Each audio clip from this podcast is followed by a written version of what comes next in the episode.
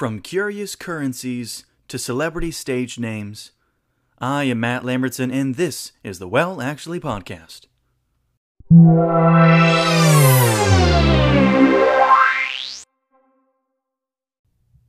So, after doing this podcast for, what, more than a month now?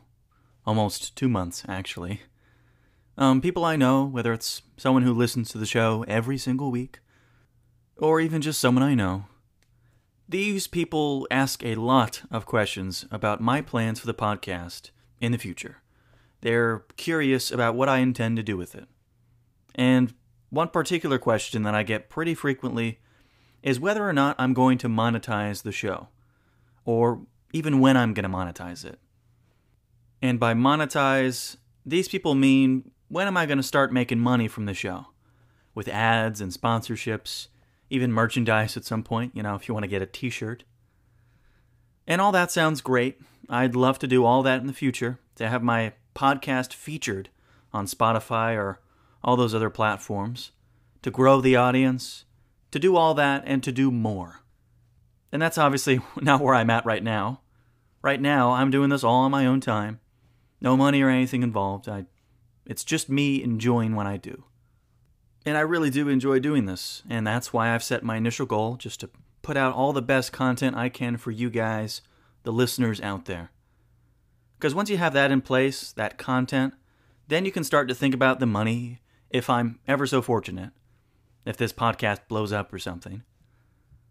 But with how my mind works, I'm not surprised that all this money talk sent me brainstorming about a new subject that I have yet to cover on the show.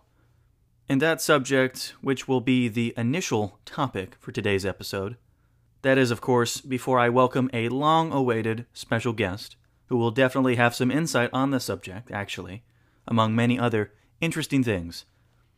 But until then, until I welcome that guest, what I'd like to talk about today is, you guessed it, money. Or more precisely, currency. So, just to start, what exactly is currency? And why do I care to waste 10 minutes of my own breath just talking about it? Not to mention, why are you wasting your own ears listening to my wasted breath? Well, let's see. To answer the first question, to get a few of the boring definitions out of the way, Currency is anything that can be used as a medium for exchange between people. Meaning that you can use whatever that thing is, and we call that money, and you can exchange it for a good or a service. Like a ham and cheese sandwich, or, I don't know, an appointment with a chiropractor. Whatever it is that you can think of that you want to do or that you would like. And the main driving force behind establishing currency is the fact that it standardizes everything. And standardization is helpful. But uh, let me explain. Let me back up a little bit. Because there are a few things that I've already assumed so far. Like, why can't we just trade goods and services? Like the old days, barter and trade, you know? When people exchanged a cow for a bushel of wheat. But here's the issue with that trade can only work if either side of that possible exchange has something that the other side wants. Here's a good example. Let's say we got somebody, we'll call him Person A. And Person A has a herd of cattle, but he wants chickens. And Person B wants cattle. But Person B, she doesn't have chickens. She only has corn, or horses, or anything else but chicken. So the deal's off, because Person B doesn't possess anything that Person A wants. Because all that person A wants is chicken. That's all he wants. And that's where currency comes in. If we as people are able to assign value to what things are worth, people can trade with anyone, meaning they can be in business with anybody. It opens everything up. That means you can get all the stuff you want, right? It's a lot less hassle. Truly a brilliant system. So kudos to all those people out there that said, you know what? We need a currency. And now, the last relatively boring thing that I'll say is that we didn't get into dollars and cents right away. No, we as humans started using something called commodity money first, which is currency that actually has some sort of inherent value attached to it. Usually because it's hard to come by, it's rare, like gold or silver, all those precious metals. those were hard to come by, buried deep in the earth. And they were shiny. And let me tell you, people also love shiny things for whatever reason. So those metals, mainly gold and silver, they were used as a commodity money, as currency, because there was a limited amount of it. It therefore had value in and of itself, I guess. But nowadays, we've moved away from commodity money, and now we use what economics people call fiat money, or money that has no intrinsic value, which is basically the paper money that you're used to seeing. It's paper, it's not really worth anything. I mean, I suppose it is worth something. And the money actually does have value because we attach value to it. Because we only print so much of that money. But uh but you you get the point, right? It's different from precious metals. I suppose at one point the government just said, "You know what? Hey guys, this is our currency. We're to print paper, put some nice little pictures on there. It's cheap to make, easy to carry, so use it." So that's what we did, right? Or that's what they did.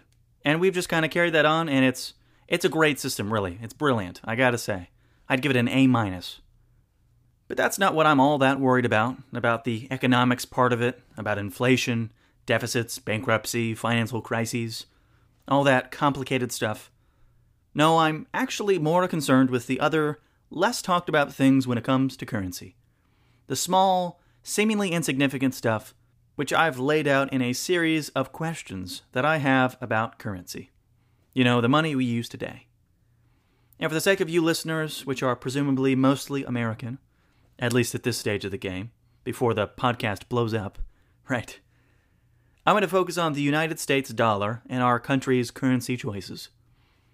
So here's the first of those pressing questions, most of which I will not answer all that well. It's really just questions leading to more questions, leading to more questions. So without teasing this out any longer, here's question number one. And that question is why green? Seriously, why did they pick green? Why is the US dollar green? And it's not just the dollar bill, it's all the American bills.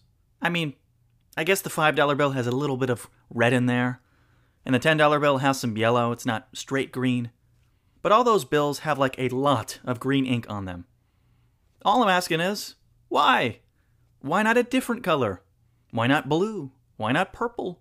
Why not literally any other color? And in all honesty, I don't really care why they made the dollar bill green in the first place.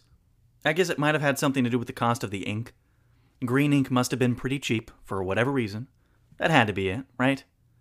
But if that's the rule of thumb, if that determined what color they picked, the price, then why didn't they print paper money in black and white? Why don't they do that now? That's much cheaper. Color ink is definitely more expensive. Unless they had some real, real passionate guys that were like, no, no, we need color, we need color. But I, I have no idea, honestly. Maybe people who were designing our currency were just big fans of the color green. Go Packers. And I guess I can get on board with that theory that it was purely a subjective selection process. It's not like green is a bad color. It's actually quite nice. But I'd like to entertain a teensy weensy digression here. How does anyone pick a favorite color, by the way? Just, I'm wondering. How do you do it? Like, how? I feel like when you're a kid, that's a question you get all the time. People ask you, hey, hey, Johnny, what's your favorite color? I'd always be like, uh, hmm, what do I feel like today? Do I feel like an orange person? Maybe a nice sky blue? Or sometimes I would try to anticipate what sort of color the other person liked, like just intuitively. I'm like, you know what, maybe they're a red person, so I'm going to say the same thing to be on their good side. But seriously, why do people even bother asking you that sort of thing? I had I had no idea ever what to say. Cuz I don't have a favorite color. Just like I don't have a favorite shape. Really, that's actually a good question. Why doesn't anyone ever ask you, "Hey, uh, what's your favorite shape?" It's just as irrelevant as your favorite color, if that's a thing. I'm actually quite curious. Are you a square gal? A triangular type of guy? Or uh, maybe you're into hexagons? Like WandaVision? A witty reference for all you Marvel fans out there, and great show, by the way. Highly recommend it, it's on Disney Plus. But really, who cares what shape you like? Or who cares what color you like? And what does that even say about a person? Whether you prefer rectangles to rhombuses? And that actually leads me directly to my second question, which is Why a rectangle? Why do they have to go make the dollar bill a rectangle? Again, it's plausible that maybe all those guys and gals just really thought rectangles were dope. But that's unlikely. Like I said, people don't have favorite shapes. They really have no business having a favorite color, but they definitely shouldn't have a favorite shape. So why a rectangle? Why not a square? Why not a triangle? Why not a trapezoid? Or a pentagon? Or an octagon? And I could go on and on and on and just keep listing shapes with endless numbers of sides, right? Why didn't they pick any of those? But aside from the fact that they picked a boring old rectangle, how did they come up with the dimensions? How large or small to make the money? And actually, I looked this part up. You know, I did my research. And the current size of all US paper currency is 6.14 inches in length and 2.61 inches in width. Now, that's awfully specific. And I actually have a pretty good idea why the dimensions are so random, because it might make it a bit harder for forgers to do their work.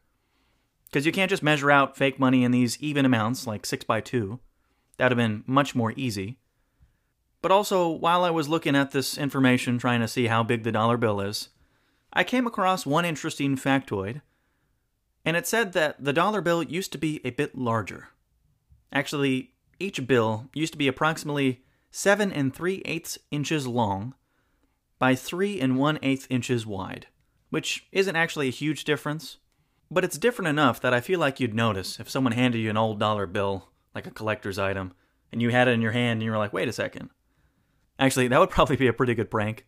If the government just randomly decided to change the size of the dollar bill back to what it used to be pre 1928, I actually wonder how many people would notice. And that brings me to another point. What exactly happened in 1928 that caused the people in charge of this sort of thing to decide, you know what, we could make the dollar smaller.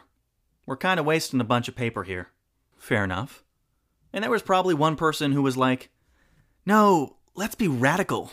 Let's scrap the whole thing. Yeah, that's, that's right. I propose an equilateral triangle, two inches all the way around. And let's make it bright pink. And there was probably another guy on the other end of the spectrum who was like, No way! No, we need to make the dollar bill larger, greener, more rectangular than ever, somehow. And at some point, they reach a compromise or something like that, and they decide to make the dollar bill a little bit smaller, so not much of a change. And after so much potential.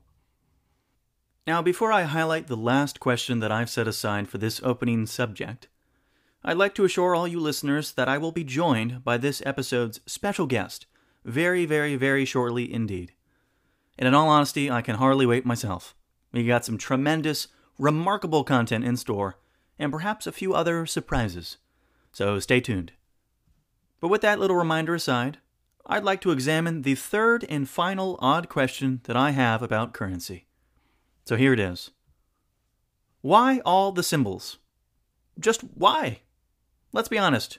You look at any dollar bill, whether it's a dollar, a five, a ten, and so on, you look at all those bills, there's a ton going on. Just craziness all over. You, you don't even know where to look. Like the designers definitely did not take a less is more approach. No, they were probably thinking, more is more. All the random letters and numbers, the presidential portraits, the seals, the emblems, the little pictures, there's just way too much going on. And yes, I will admit that most of the stuff on any given dollar bill has a relevant meaning. I mean, some of it is certainly superfluous or unnecessary, sure. And plenty of the stuff they put on there is repeated at least four times, just so you don't miss it. 10, 10, 10, 10, right? Like, I think the $1 bill, for instance, has the number 1 on it like a gazillion times, all over the place. You can't miss it. A 1 here, a 1 there. We get it. It's worth a dollar. I honestly feel like the dollar bills were built just for trivia. Having all this symbolism that 90% of the people out there don't ever care to notice. And I guess it deserves mentioning that all those crazy design elements make it harder for forgers, because it'd be much easier to copy a dollar bill if it had like two things on it. But let me be clear no person should ever look at a dollar bill for inspiration if they want to major in graphic design or anything like that. So be warned. if that wasn't already obvious enough. Anyways, I think I've worn out that subject enough, and not a moment too soon. Because, like I promised, I'm happy to say that the wait is finally over. Today's guest, the fourth ever for this podcast, has finally arrived. Please let me welcome this guy, who, like my other guests, has a bunch of nicknames, apparently. Some people call him J Dog, J Crew, JG Wentworth, Willy Wonka, Melman, Nature Boy, Capper, King James, Zion, or even the second coming of the Michael Phelps. Please let me welcome my good friend, James Seton. James, welcome. Thanks for having me on, Matt. Been looking forward to this. Glad to hear, glad to hear. Well, James, how are you doing today? Can't complain, can't complain. Good day of golf, good food, and good friends. That's a that's a trifecta right there. Great stuff, great stuff. Now, before I get into the content for today, or even before you really introduce yourself more to the listeners, I'd like to focus on those nicknames for a second, James. I guess you could really pick out any of those nicknames that you'd like to focus on, but I'm sure there are plenty of origin stories to back up each of those. So, uh, you want to highlight a few of those for the listeners here? Yeah, so we'll start with the easy ones. So, uh, Alrighty. So Melman comes from my good buddy Tristan. He uh, Tristan Real, our nickname. former guest. Yeah, Tristan. He gave me that nickname, and uh, if you see me walking around the halls, whether it's at uh, Suncoast or Florida State, you know I'm more often than not towering over everyone. So uh, James, how tall are you exactly, just so our I- listeners can get an idea? I am six foot six. Six foot six. That's also why I call him Zion Williamson, So I'm I'm quite always towering over everyone. So for sure. That's where that one comes from. Uh, How about the how about that Nature Boy nickname? That one sounds like a good one. I think there's a good story there. Nature Boy is probably the best story. So um, I went to Bak, and uh, during my time at Bak, I had a seventh grade math teacher who was taking Algebra One, and uh, she was, you know, your stereotypical sixty-five year old Algebra One teacher, taught bell to bell, no I can- teacher, no student interruptions. I can picture her now. so she you know she's just bell to bell and and never letting the students talk and just not really a fun teacher in a sense. But uh, you know that that's okay. But uh, you know one day i'm sitting in class with a hoodie on hoodie and t-shirt underneath and she's teaching on the board and she's turned around facing the board and i i'm sitting at my desk and i get hot. So i naturally take off my hoodie. And uh, when i take off my hoodie the t-shirt comes with it. Oh no. and Oh, uh, unfortunately, um, as the hoodie and the t-shirt comes off, had a little skin showing. more than a little. Okay, alrighty. Uh, Full frontal. oh yeah. Okay, waist up. But Yeah, uh, we were we were pretty pretty bare there. okay, alrighty. So teacher turns around, and uh, granted, this is a teacher who doesn't really have a good relationship with her students. No sense of humor, you know. Yeah, exactly. You know, Gotcha. kinda Stone cold. And uh, she looks at me and she says, "Whoa, what are you up to, nature boy?" And So, uh, nat- so she coined it, Nature Boy. yes, sir. Gotcha. Yeah, so Wow. Oh, you called me sir. That's where that one oh, James. from. so kind, so kind. But okay, so Nature Boy, that one's pretty good. yeah. Let's see here. Well, Willy Wonka, I can explain that briefly. Back in uh, fifth grade, actually. Uh, that's how long James and I have known each other. It's a long, long time. Um, but Willy Wonka was the was the character you played in our play, um, or our musical rather, that we put on as fifth graders. So that was pretty great. And of course, Yes, you know, the tall, towering. Willy Wonka, the voice of an angel, James. I will say back then, even had the Thanks, voice of an angel, and more on that later. But uh, what what are some other nicknames here? Um, well, we have Capper. Maybe we want to talk about that one a little bit. Capper is also uh, a nickname coined by the great Tristan Real. Tristan Real coins a lot of nicknames. It would appear.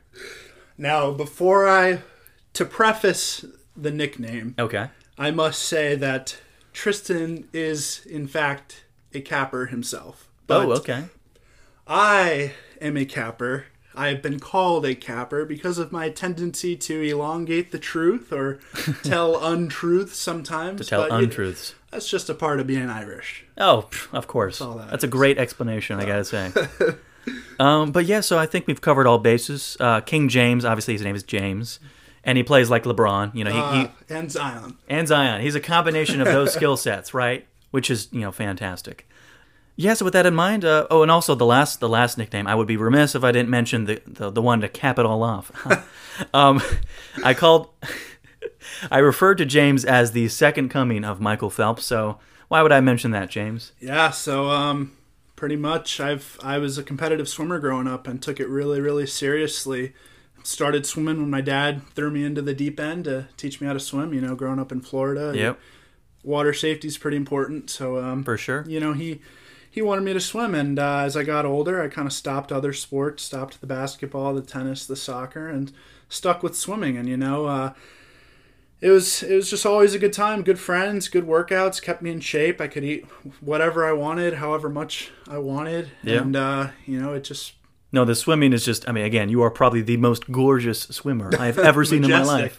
Like you, I mean, honestly, just majestic is a great word. Thank but uh, actually, a pretty funny story. Um, at least I think it's funny. Uh, when I was four years old, I actually took swimming lessons. When I swam, I kind of swam like I was swimming away from a shark, like I was haphazard, doggy paddle, whatever it was. I'm still not a graceful swimmer, so I'm quite envious. But uh, but James, just beautiful swimmer, majestic, Thanks, like you said. So, uh, anyways, with all that aside, I'd rather like to direct our focus back to the main content that we have planned for today, and that's kind of a bridge between our earlier topic, which was all about money and currency, and all of my random, insignificant questions about dollar bills and coins and and all of that. Um, so, James, as you mentioned, I think you mentioned this. You are a finance major, is that yes correct? Yes, sir So, uh, so you obviously have a lot of knowledge about money and all the workings about that stuff. i'd like to hope so Yeah. So, uh, so how's all that going? Uh, Want to just talk about that a bit? What kind of the curriculum entails, and uh, just all of that. Yeah, so um, I kind of my path to finance is a little bit unorthodox in the way that I didn't begin university as a finance major. I really wasn't too into it. Started as a as a vocal performance major. So yeah, you know, you you grow in life and you live and you learn, and that brought me to uh, to change my major, you know, to finance. And so uh, started doing some finance prereq. So took business calc. Um, micro macroeconomics and then I started moving into some of the some of the bigger business core classes um, so spreadsheets for business financial accounting managerial accounting All that great stuff. Yeah.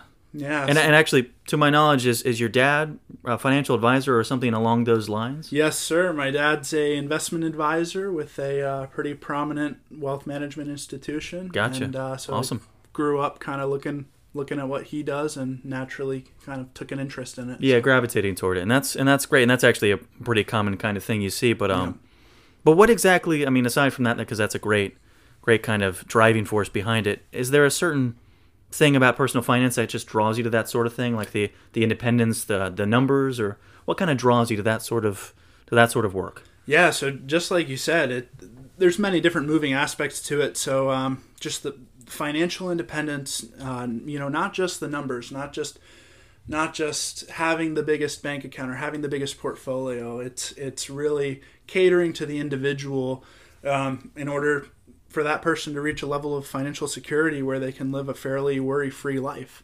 Um, And, that's so- and that's peace of mind, really. for sure. Yeah, and, and I've always said that money is not happiness, but money provides stability, and um, the way I see the world, stability provides happiness. Exactly. I think I think one of our prior guests, Nan Nanico, a few weeks ago, he actually said something similar. He said, "Money doesn't provide happiness, but uh, but it sure help it sure helps." Yeah. So uh, so we can take that piece of wisdom, and James, you seem a to little further. kind of yeah, exactly, Yeah. add a little more specificity to that kind of line of thinking. But anyway, so that's that's pretty interesting about the finance stuff. So I'd ask, are you planning on being a financial advisor as well? Were you kind of planning to take your career goals, or or perhaps a different route with something else? Yeah, so so my original plans, um, like I said, you know, growing up, I, I watched my dad in, in the wealth management industry, um, and for you know, from maybe age five when you start remembering things to honestly age 18 19 i thought that's what i wanted to do you know i gravitated towards it. Um, and then when i'm in the program at, at florida state learning finance um, you know i just i i've always had this seed in my in my head. Um, i've kind of had this this passion for aviation in a sense. Oh wow, and, okay. um, yeah so it's, that's something So you I want to speak to that a bit more about aviation because that's a pretty Yeah. pretty stark shift Oh, for there. sure, yeah, and it's it's. I uh, I woke up one morning and I told my parents it's time to tell them, you know, how I'm how I'm kind of thinking about this, and so I, I told my friends too, and so I'll, I'll elaborate for the listeners here. Yeah, awesome. But um, ever since I was a kid, I, I was fascinated with flight, um, aviation, airplanes, jetliners, and in general. Um, and you know, you you don't know, you don't learn how to pursue a specific field i think until you're after that high school phase and you can start meeting people and networking and, and kind of learning what the industry you want to pursue is about. What exactly it entails. Yeah you get a lot more information yeah. about that for sure. So looking at what my dad was doing in finance uh, especially during the pandemic you know uh, with with work from home i saw that firsthand and as much as i love um, the idea of wealth management i just didn't see myself in in that position every day, working nine to five, um, doing that, you know. And that's not to say I, I don't have a passion for finance. Uh, like we've said, I, I'm very much so into personal financial literacy and whatnot. But I've made the decision where I'm, I'm fortunate I'm fortunate enough in life to um, be able to consider a career change. And so uh, this summer, like I said, I'm a junior. I'm going to be 20 years old next month, but I'm, I'm in a position where I can pursue flight training, uh, get the necessary ratings, and eventually move on to the airlines. Oh wow, um, that's with not too much wasted time. Yeah, lofty goals there, but definitely it seems like you got a plan. Yeah, and you're just going to execute every step of that plan. But there's just there's definitely this innate sense that when you feel like you have something that you want to do, and that's in there, and that you're like, you know what, this is what I want to do, and it really takes a lot of courage to actually share that. Yeah, perhaps oh, when it's not sure. a conventional thing, it takes a lot of courage to do that. So I commend you for that. But yeah. But uh, but that's great to to kind of hear that certain path. I know a few people. Um, one of my friends, his dad's a pilot as well, so it's it's pretty uh, pretty interesting. So that's I'm excited for you already just hearing yeah. about it. And you know, none of none of what I've learned in finance goes away. A lot of times, people will ask me, "Well, if you want to be a pilot, then uh, why are you still in school?" You know, and and my answer to that is. Um, not only do do the major air carriers require a four-year degree in any discipline, but I just think pursuing a finance degree sets me up for success in all walks of life. You know, eventually I plan on buying a home and that home mortgage may need to be refinanced at some point. So knowing exactly, how to do yeah. loan amortization, it really really will come in handy. So it's not a lost cause whatsoever, and I just trust the process. And like you said, uh, you have a plan and you've got to execute it. And I think it starts with just having that plan. You know. Well, that's awesome. That's great to hear. And uh, I just think one of the interesting things again to really highlight is how unconventional this path has been. Um, and one of the kind of um, points of discussion I want to focus on is this fact that you you kind of started with this this idea that you wanted to you you said the major was vocal performance is what yes, you initially sir. went in for, and then you changed to finance, and now you're kind of finding really what your passion is, which is great. But just to focus kind of briefly on the start of that journey, and uh, even from my experience, I know that James, you have tons of of musical talent for Thank sure. You. No problem. But uh, I mean, it's the truth, honestly. Because um, when I remember, because again, I've known James for a long time. Back in high school, James did all the musicals, all the plays. Um, you can run through a few of those roles in a second here, yeah, but for sure. But also back in middle school, you did that as well. You were in the choir, um, in band, just all sorts of things. Um, so I guess you would you like to speak to that kind of your experience with those past memories about your relationship with music and, and maybe For even sure. bridging that to your current relationship with music. Yeah. Because that doesn't end either. Which Just like the finance ends. ends, Right. doesn't end. Exactly. Um, it's the same kind of idea. Yeah, so everything's a part of you. yeah, Yeah. So, so it really goes back to my time in grade school. Uh, fourth grade, I think I was, um, I was the coroner in The Wizard of Oz. nice, Um, nice. I was also Willy Wonka and Charlie and the Chocolate Factory. Yeah, we mentioned that Willy Wonka, outstanding performance. And thank you. Yeah, And probably the the performance I remember most from grade school was uh, I was Gene Kelly. I did Singing in the Rain. Oh, uh, nice. at Nice. St. Anne's. So that was fun. Um, and then I went to, like I was saying earlier, I went to uh, to Bak Middle School, of the arts as a vocal major, and had a really really great time there, um, singing choral music and whatnot, and and really working on my musicianship and honing in on those skills. And I made the decision in eighth grade to go to Suncoast to uh, to swim. They had a very very good swim team there, and so went there and became part of the team. And we went to states three years, you know, and so all that was good and well. But at the same time, I, I really took a liking for for music, and I, I joined the choir. And same thing I did somewhat at at uh, St. Anne's, you know, in grade school with you guys but um, started singing in the chorus and and when you join chorus, you kind of also go into theater, you know, and and I really just started working on my musicianship and and honing in on those skills and really enjoying it. You know, I was having That's what of it's all about, just enjoying Yeah. it, right? And all the people and and all the great experiences. Yeah. for sure. And when things weren't going well in the pool, if things weren't going well in the classroom, if things weren't going well in, in any aspect of life, you know, and to this day, I, I still feel this way, but music always is that escape for me, you know? So it's just always been there, and I, I just took a really strong passion for it, and um, I started entering into some vocal competitions, classical voice competitions, and and doing fairly well. Um, and then eventually, I went under the tutelage of a professor at uh, Palm Beach Atlantic, really really wonderful professor who helped prepare me for some college auditions. Yeah. And um, I'm thankful to say I was accepted into some of the uh, some of the biggest uh, music programs in the country uh, as a vocal performance opera major Oh wow. um, and the people I met doing that and the experiences I had and and people from all walks of life um, just being able you know to to sing with someone who doesn't even speak English English isn't their first language and mm-hmm. just the fact that I could be on stage with someone and our only connection is an understanding of music and being able to read that language and Wow. understand that language so No, that's that's really powerful. yeah that's probably one of the biggest takeaways I'll ever have from from my whole experiences in music And just the affirmation that you were like, you know what, I could do that, and you felt like you belonged. Yeah. Music is a sense of belonging. And it was hard like- you know um i i battled stage fright you know Oh, I'm I can imagine. I can not imagine. always the most confident person but um again going back from earlier you just have a plan and you execute it so i you'd learn a piece that's your plan and um go on stage and share it with the world you know there's people there's people out there who need to hear what you have to say and um, it, it had always been it had always been my belief that if one person walked away from any of one of any one of my performances feeling feeling happy, then I considered it a success. You know, just all Exactly. Those individual connections that you can make. yeah, for sure. That's great. And uh, so your voice, just to kind of briefly focus, I, th- I believe you would describe your voice as a tenor, if I'm correct. Yes, sir. So um, I'm what's classed as a Helden tenor. Okay. Um, Ooh, specificity. Nice. Yeah, so that's a it's a little German prefix.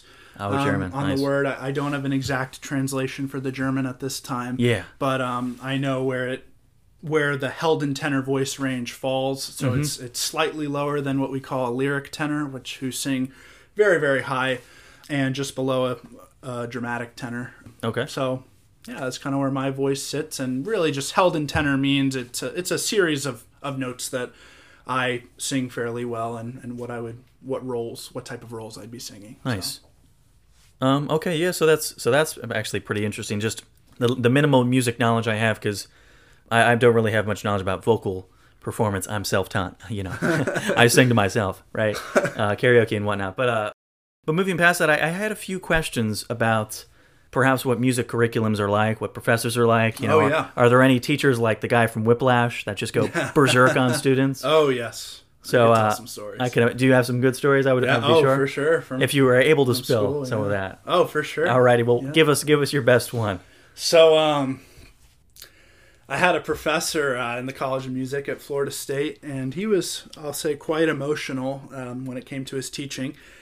And uh, it was it was an 8 a.m. you know Tuesday and Thursday, and I Ooh, I- early I- class. yeah, oh, for sure. Uh-oh. It's- For all the for all the listeners out there in high school, don't think that you can do an 8 a.m. when you get to college. I know it's just the eight eight because because. I think we were actually talking about this earlier. In high school, you have to be up so so friggin' early. It's it's Yeah. it's crazy. You got to be up like six o'clock, even Earlier. even earlier, really, depending on where you live and all that.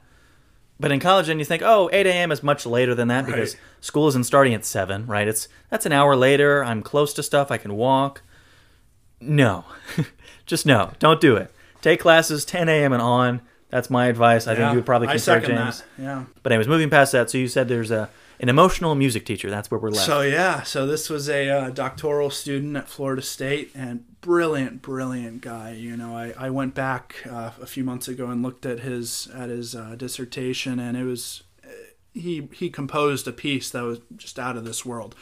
But um, little me, I I stroll into his class on a Tuesday and Thursday back in back in the fall. You know. And it was, it was a class called Aural Skills, A U R A L. Uh, so, kind of working on auditory skills as a musician. So, we do sight singing, um, we do what's called dictation, where they play a song, uh, they play a melody, and you have to actually transcribe it and write it on, on Oh, the that's sheet gotta music. be that's gotta be tough. Yeah. So I was doing that every morning. really testing your ear. Yeah, exactly. So 8 a.m. to 9:30 a.m. every Tuesday and Thursday, you know, and I'm just walking in one day, and and it was piano exam day, which was where he would it was sight reading, so he'd he'd place a piano excerpt on the piano, and you'd have 30 seconds to look it over but not play, and I I put my hands on the piano, and I'm half falling asleep. And uh, you know, I, I just completely butchered it. And I, I play piano. Um, I like to think I'm decent. I started learning by ear. I'm sure you are. I'm sure you are. Yeah, we're, we're decent, but um, I, I started by ear, and uh, then when I got to Florida State, started taking some more intense piano courses. But I'm sitting there at 8 a.m. in the morning, and like I said, I just completely butchered it.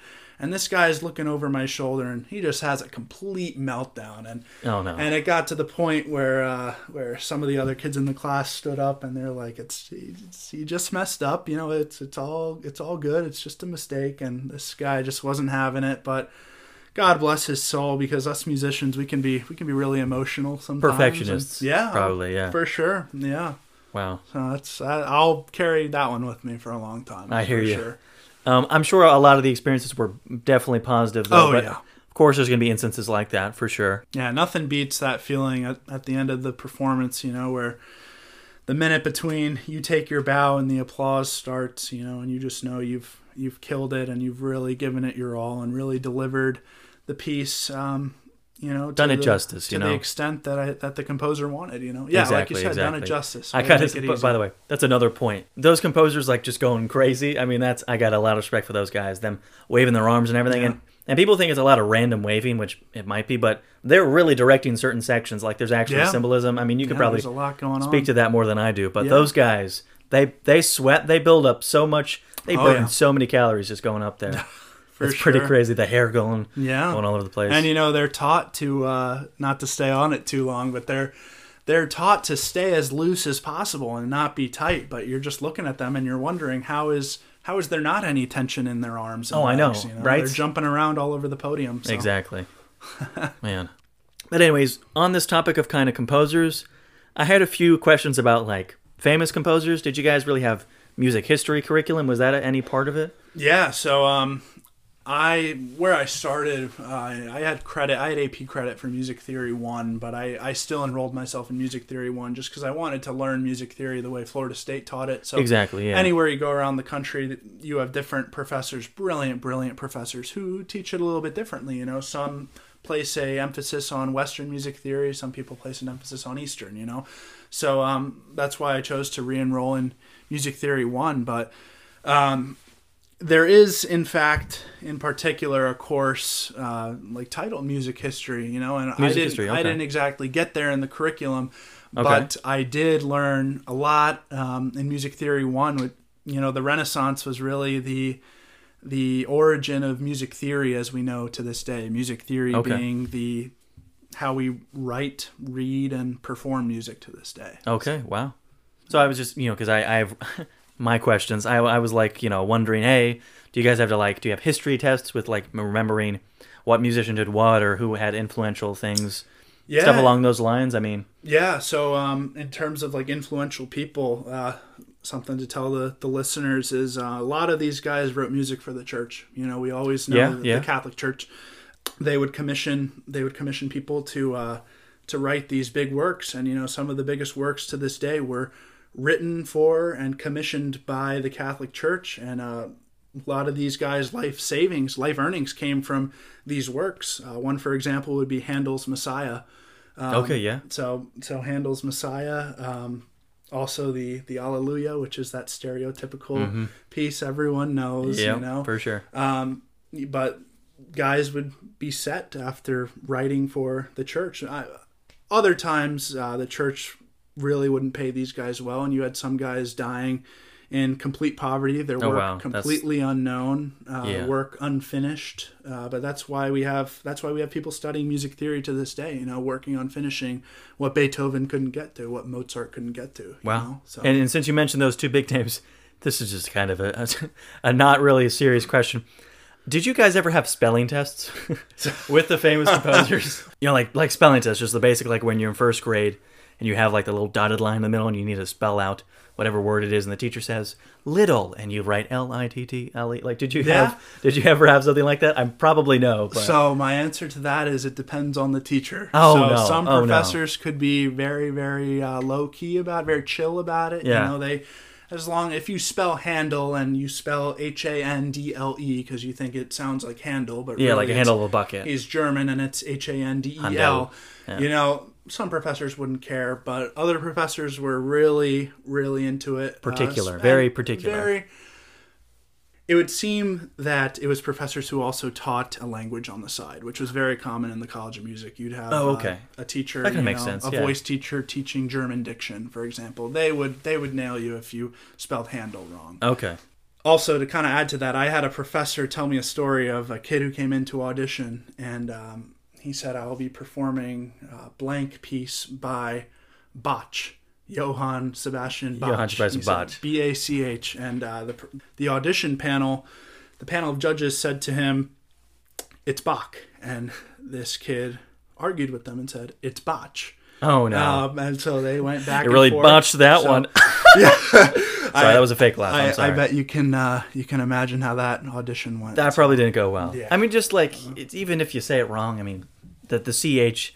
Actually, I'm in a linguistics course right now, so we're talking about how if you take one word from a different language and then you pronounce it in your language, like Ptolemy, it's because we didn't learn how to pronounce the pt sound. yeah, So Bach is Bach, but we don't really have a right. in English. yeah, So, uh, anyways, so I actually have a Those little. gutturals. Yeah, I actually have a little list here, um, just to kind of test how how much of the stuff you've absorbed. I have three names set aside here, uh, and I'm going to ask you to spell them Let's do it. just briefly, just to see, you know, just kind of yeah. just kind of play this out. Here's the first one, and the first one I'm going to have you spell out the whole name if you can. I'm, I'm not going to pronounce this correctly because I believe this guy is German as well. Wolfgang Amadeus Mozart. Okay. Could you spell that one? yeah. So I'll give you uh, kind of a rough English Okay. pronunciation first, Yeah. so you know how I'm, what I'm spelling it based on. Yeah, yeah.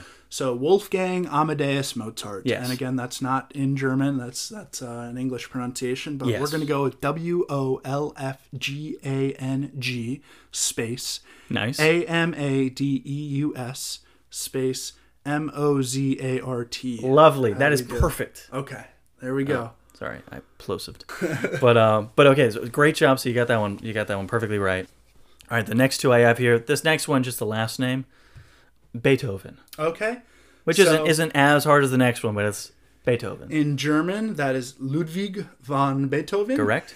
Uh, again, before I spell it, listen for the W and the V. So our W's in German are V. So we are going to go with L U D W I G space V A N space B E E T H O V E N. That is, I just you're, you're you're so good at this. Honestly, this is perfect.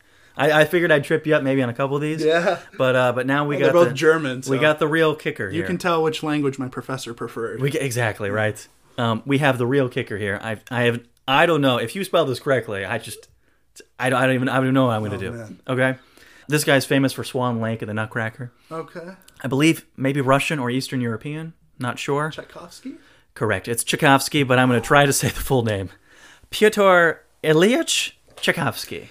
Okay, so If going, that's even close to right. going can- off of the rules, you said last name, so I know I did have say given, last name, I know okay. I've given the first name Okay. just for my own knowledge. Yeah. But for Tchaikovsky, we're gonna go with T C H A I. Hang on, I got that T C H right. Uh, T C H A. I. Okay. Good so far. K O V Yeah. S K Y. Oh my gosh. You got Yeah, it. I, I had, How did I you get my that? imaginary paper in my head. And no, I, I didn't know. For the listeners who think who may think it's rigged, It is not rigged. no, but those are That is uh, genuine. They are fairly common. We did a lot of a lot Yeah. of it in music theory. Okay. Um, but Okay. if you asked an inter- instrumentalist, uh, I'm not quite sure if they could spell it. But like I said earlier, But James Seton can spell My- it, so that's just my professor was of Fantastic German stuff. descent, so he Yeah. really drilled that into me. yeah, Tchaikovsky. Oof, Yeah. that one's tough. That is, yeah. But anyways, that's kind of gonna kind of segue to this last segment I Yeah. have here, or this last little small section. Essentially, way back when with these famous composers, they kind of went by their regular old names. Yeah. And a lot of them are foreign, so they're kind of hard for us English folk to pronounce, like Tchaikovsky, or even to spell, which James just nailed. but um, but these days, a lot of artists, foreign, American, you know, from England, whoever it is, they have what we call stage names, right? Yeah. Kind of like James's nicknames, but stage names, right? Capper. Capper. Yeah. Would that be your stage name? I'd have to say. Let's so, be honest, yeah. you've thought about it, Capper. I mean, Nature Boy is a close second. Nature Boy. Nature Boy. up there. You could have multiple. A lot. A lot of people have like multiple names. even. dynamic. Dynamic. Exactly. Um, but anyways, a lot of people use stage names these days, which I think is really, really interesting. Just that kind of idea, like how do you pick a stage name? What sort of, you know, what what are you going for? And also the stage names differ depending on what sort of music you produce. Like it almost it almost signals, hey, I'm doing this genre of music. I Yeah. mean, there's genre bending things, but like if you see someone's name that has a dollar sign in it, Yeah, they're usually gonna be in hip hop or something, Right.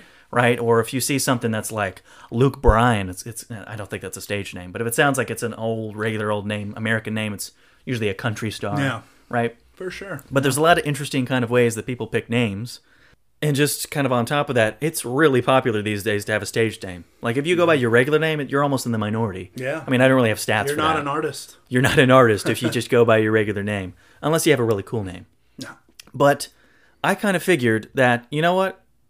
It would be really interesting if we kind of went through uh the list here um, that I have compiled, of course. And this will be our little kind of game to cap off the episode, capper. Um, we have a little list here of names, and I'm not going to tell you whether it's a stage name or whether it's it's a given name, Okay. like the person's birth name. And these are all musicians, uh, mostly singers. So we're going to go through this list of names, and we're going to kind of you're going to break down for me whether you think it's a stage name or their real name, right? Okay. Now, a few disclaimers, just as a note. Nicknames that are derivative of a person's real name do not count. Okay. Like Tom Petty. Yeah. Like his, and he is actually from Gainesville, by the way, Gainesville, Florida. Shout out. University of Florida, UF Go Gators, right? All that stuff. His name is Thomas, so Tom doesn't count, right? Tom Right. Petty, Thomas Petty. Yeah. Um, and that's actually interesting. I didn't know his name would be Tom Petty. Yeah. Like I didn't think that would be his real name necessarily. Um, and also here's another part: both names have to be the same. Like if either the first or the last name is made up, uh, assuming the artist goes by a full name, then it's a stage name, okay. right? Sounds so fair. partial names are okay. Like if J Cole, Yeah. it's actually his name, Jermaine Cole. Yeah. So that's not a stage name, but it sounds cool. It's, it's kind of. does. But uh, and then also like if a musician goes by just one name and it's any part of their actual name, like Drake, that's not a stage name Okay.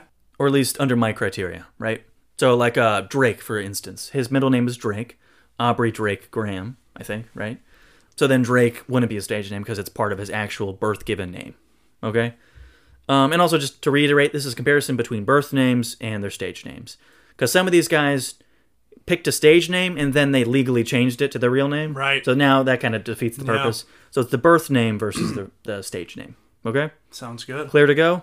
Well, I'll preface uh, my answers with I just like to remind the viewers that my training is in classical music. So if Yes. I if I butcher all of these, then you know why. Yeah, but these are I'm telling you, these are gonna be some good ones for sure. Um, Let's do it. I got a list of ten names, I believe. Uh, I will not say I think five of them are stage names and five are birth, but I really don't know. So uh, you could try to keep track, I guess. But okay, let's start without further ado. This is the first name, uh, and I'm trying to mix some old and new artists, just by the way. The first name is Elton John. Stage name. Stage name. yeah, oh, I, play, I play his music. stage name. Nice, nice. So it's actually stage name. Elton John sounds like a real name. It does, Right? yeah. Elton I watched John. the mo- the movie Rocket. Rocket Man. I saw that as well. Great movie. good. Um, so his his real stage name is actually Sir Elton Hercules John. Yeah. Is his real stage name, That knighthood. and he might have changed the name. I'm not sure. I know he's knighthood Yeah. uh, in England. His real name get get Ronald, this right? Reginald Reginald. Reginald We're K close. Dwight. So English he's got enough. which is weird by the way. Both of his names, his stage name and his real name, he has two first names in each of them. Really? Reginald Okay. Dwight, Yeah. that's two first names, and Elton John, that's two Yeah. first names. And then Elton John doesn't even sound like a state. It's just weird, Right. Overall, so I agree. But Elton John, great That's what musician. the show's about, right? He's st- well, actually, but he's still putting out great music these days. So that's the first one. James is James is one for one. I'll take those odds. Now, uh, now let's see about the next ones here. The next uh, artist I have is Travis Scott. Oh. You know, I'm gonna say it's his real name. You I think it's love his real name? music, but I haven't gone on his Wikipedia. It yet, is not his real name. It is a stage name. It's one of those other stage names that sounds like a real name. Yeah, Also, two first names. Yeah, Travis and. Scott. Why do people keep doing that? Never trust a guy with two first names. Right. Just saying. Um, but anyways, his real birth name is Jaquez Berman Webster II, if I'm not butchering that. But that's his real name. So So he's a junior. he's he's a junior. I he's a like junior for sure. Um, alrighty, so one for two. That's all right. That was kind of unfair. Um, the next name we got here is Johnny Cash. Johnny Cash. Okay, so he's got a great song called "Hurt." Hurt. Really song. a sad song, but Now, good message. just one little small part here. He didn't write that one. That's a cover. oh yes, That's a cover. You're He's got a lot of great and, music. and and he recorded it. I think a year or so, or so before he died. He did. It did. He was. yeah, it was a that's year, I think, fault. before he passed That's away. a neck. No, but uh, but it's actually it's probably his most famous song. That cover. It's a Nine Inch Nails song, I believe. Yeah. But his his his version's way better. Yeah. Okay. Really But gets uh, into it. Johnny Cash is that a real name or a stage name? Ah, stage name. Stage name. It's his birth name. Ah, John R. Cash. we're going down a slippery slope. The Cash, right? Cash just doesn't seem like a real name. It doesn't. But. Cash, Johnny Cash. Uh, JR is what his actually his parents called him. JR Cash. Um, alrighty, so one for three. You can make a comeback. Plenty of time. Yes, sir. The next name we have here is Miley Cyrus. Miley Cyrus. Stage name or birth name? Alrighty, so I watched the Disney Channel. You know, I know she's Hannah Montana. Yeah. So because Hannah Montana's the stage name in the show, the namesake of the show, I'm gonna say that Miley Cyrus is her birth name. It is not her birth name. Oh name. man, I know. But the last name, right? Billy Ray Cyrus. The last name Cyrus is her, is her is her last name because, Okay. like you said, her dad, Billy Ray Cyrus. Right. Um, So her her birth name was Destiny Hope Cyrus. Did not know that. Right? I did. I didn't know that either. I picked that as an example for a real name. Yeah. to be honest, but then I was like, okay, wait a second. So Destiny Hope Cyrus. I think she's legally changed it to Miley at this point. Yeah. But uh, okay, the next name we have here is Kendrick Lamar. Kendrick Lamar. Birth name or stage name? I listen to all these guys' music, Matt, and I just, you know, You're not sure? Just not sure. Go with your gut, man. Kendrick Lamar. what do you Kendrick think? Lamar. Stage name, no, it's his birth name, birth name, and also Okay, two first names. up. But technically, Kendrick Lamar. Kendrick is his first name. Lamar is his middle name. okay, Kendrick Lamar's last name is Duckworth. Duckworth. Duckworth. Wow. And he actually has a, se- a good choice. he has a song middle named Duckworth on his uh, I believe it's his latest album at this point on name. Damn. Okay. Uh, part of my French. So So I'm what now? One for four. you're one for five. One for five. So, but you know what? There's a chance to finish over 50%. Yeah. There's a chance. the next name we got here is Ariana Grande. Ariana Grande. Ariana Grande. What do you think? All right. I'm quite sure that's her stage name. Maybe go against your gut, though. I gotta go with stage name. It's her birth name. What? No.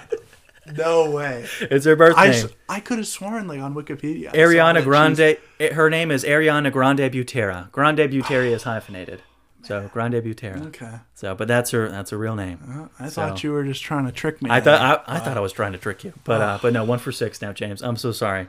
This has been a good. steady, This steady yeah. downward slope. this isn't good. All right, you'll you'll regain some momentum here. Freddie Mercury, birth Freddie name or stage name? Stage name. There we go. Stage name. There we go. Nice. That's just say Freddie Mercury. Mercury. That just sounds a bit too perfect. Yeah. Oh, Um, for sure. So his real name is Farrokh Bulsara.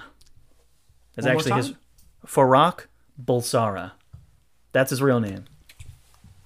That's that's his real name. Honestly, no one knows that. Really? That's his real name. So yeah, so you, you do know who Freddie Mercury is, right? No. James, James. No, I, no, I, I you do don't. Not. No. Oh my god. Yeah, tell me where he's from. Queen, Qu- okay, I. Queen. There we oh, go. yeah. There we go. If I don't count that. That's not Queen. no.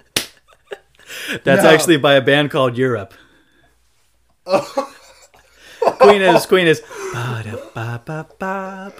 mama. Oh, All that Bohemian Rhapsody. Bohemian Rhapsody, Classic. right? Yeah. There we oh, go. Oh yeah. That's. I apologize. Let's to the pretend that didn't happen. Again, music theory didn't cover modern Yeah. people. We didn't right? get into it. But you know Queen, right? oh a, yes. a lot of great songs, right? We are the champions. Yes, sir. Killer Queen, all those other great songs. We will we will rock you. Oh, that's a classic. You know, Field Day, Tug of War. You know, yeah, yeah, everyone's all that, stands. all that. All right, we're gonna move on to the next one. um, here we are for the next. Uh, the next name I have here selected is Katy Perry. Katy Perry. Is that her real name? Maybe this is who I'm confusing Ariana Grande with, because you know sometimes sometimes you look up an artist, you know, see like what they're worth, and it pulls up Yeah, their Wikipedia. You pull know, up you just want to see what they're up to. You know, Exactly. Ariana Grande. You want to read more about her licking the donut in the shop, you know, and Right. stuff like that. So Katy. Perry, I think I've seen this one. I'm going to be completely confident and say that that's a stage name. You are correct. Yes, sir. Stage name two in a row. You're now three for eight. Um, yeah. So her her real birth given name is Catherine, which is Katie would be fine, right? If her last name is the same, but it's different. Catherine Elizabeth Hudson. Okay. That's her name, which is kind of a nice name. Yeah, she started as a uh, Christian singer. Actually, She did. She did. Not a lot of people Yeah. know that. Daughter of a preacher. Daughter of a preacher. Yeah. But anyway, so her name, Catherine Elizabeth Hudson. Great. Now this next next name here, actually an artist that I think uh, top five all time, at least for me, my favorite musicians. We have David Bowie. David Bowie. David Bowie. What do you think? Birth name or stage name? Stage name. Stage name. You are correct. Yes, sir. That's His name guess. is his name is David Robert James. Actually, excuse me, it's David Robert Jones. Um, anyways, with that in mind, we are moving to the very last one. You've gone four for nine. So here's to make it 50 50. All right? Beyonce. Beyonce. Birth name or stage name? What do you think? Oh man. Stage name. Stage name? Nope. Oh, Her name is Beyonce Giselle Knowles Carter because she married uh, Jay Z now. okay. So uh, Carter, right, is his last name. But Beyonce is her real given name. To throw in a, a fun fact. Number Yeah, 11, yeah, go for it, go for number it. 11. Number 11. Carter, Carter got me thinking. Yeah. So Lil Wayne. I Lil thought Wayne? he'd be in the list, you know. Oh, yeah, Being yeah. as great as Lil Wayne is, you know. Don't sleep on the Carter 5. But uh Lil Wayne's name is actually, and correct me if I'm wrong, maybe we can go back and take a look before uh, publishing, but Dwayne Carter. And that is where we get Lil Wayne, and that is why his albums have been The Carter. You are correct. You know, so you got like your Carter Dwayne 4, Carter. Carter 5. You are exa- exact. And I would argue that's not even really a stage name. The Lil, you know, right. But uh but yeah, Dwayne Dwayne Michael Yeah, Carter Jr. He's a junior. He, yeah, there, there it is. He's a junior. Um yeah, well that's a nice little fun fact. Number 11 there. You know There what? we go. For that reason, I'll give you 6 out of 11. Six out of eleven. That's over 50%. Come on, man. That is fantastic, my guy. Proud of you. And uh, just because I'm so proud of you, I'd like you to end it on maybe a little bit more of that final countdown. Okay? All right. go for it, my guy. This is how we'll cap the show.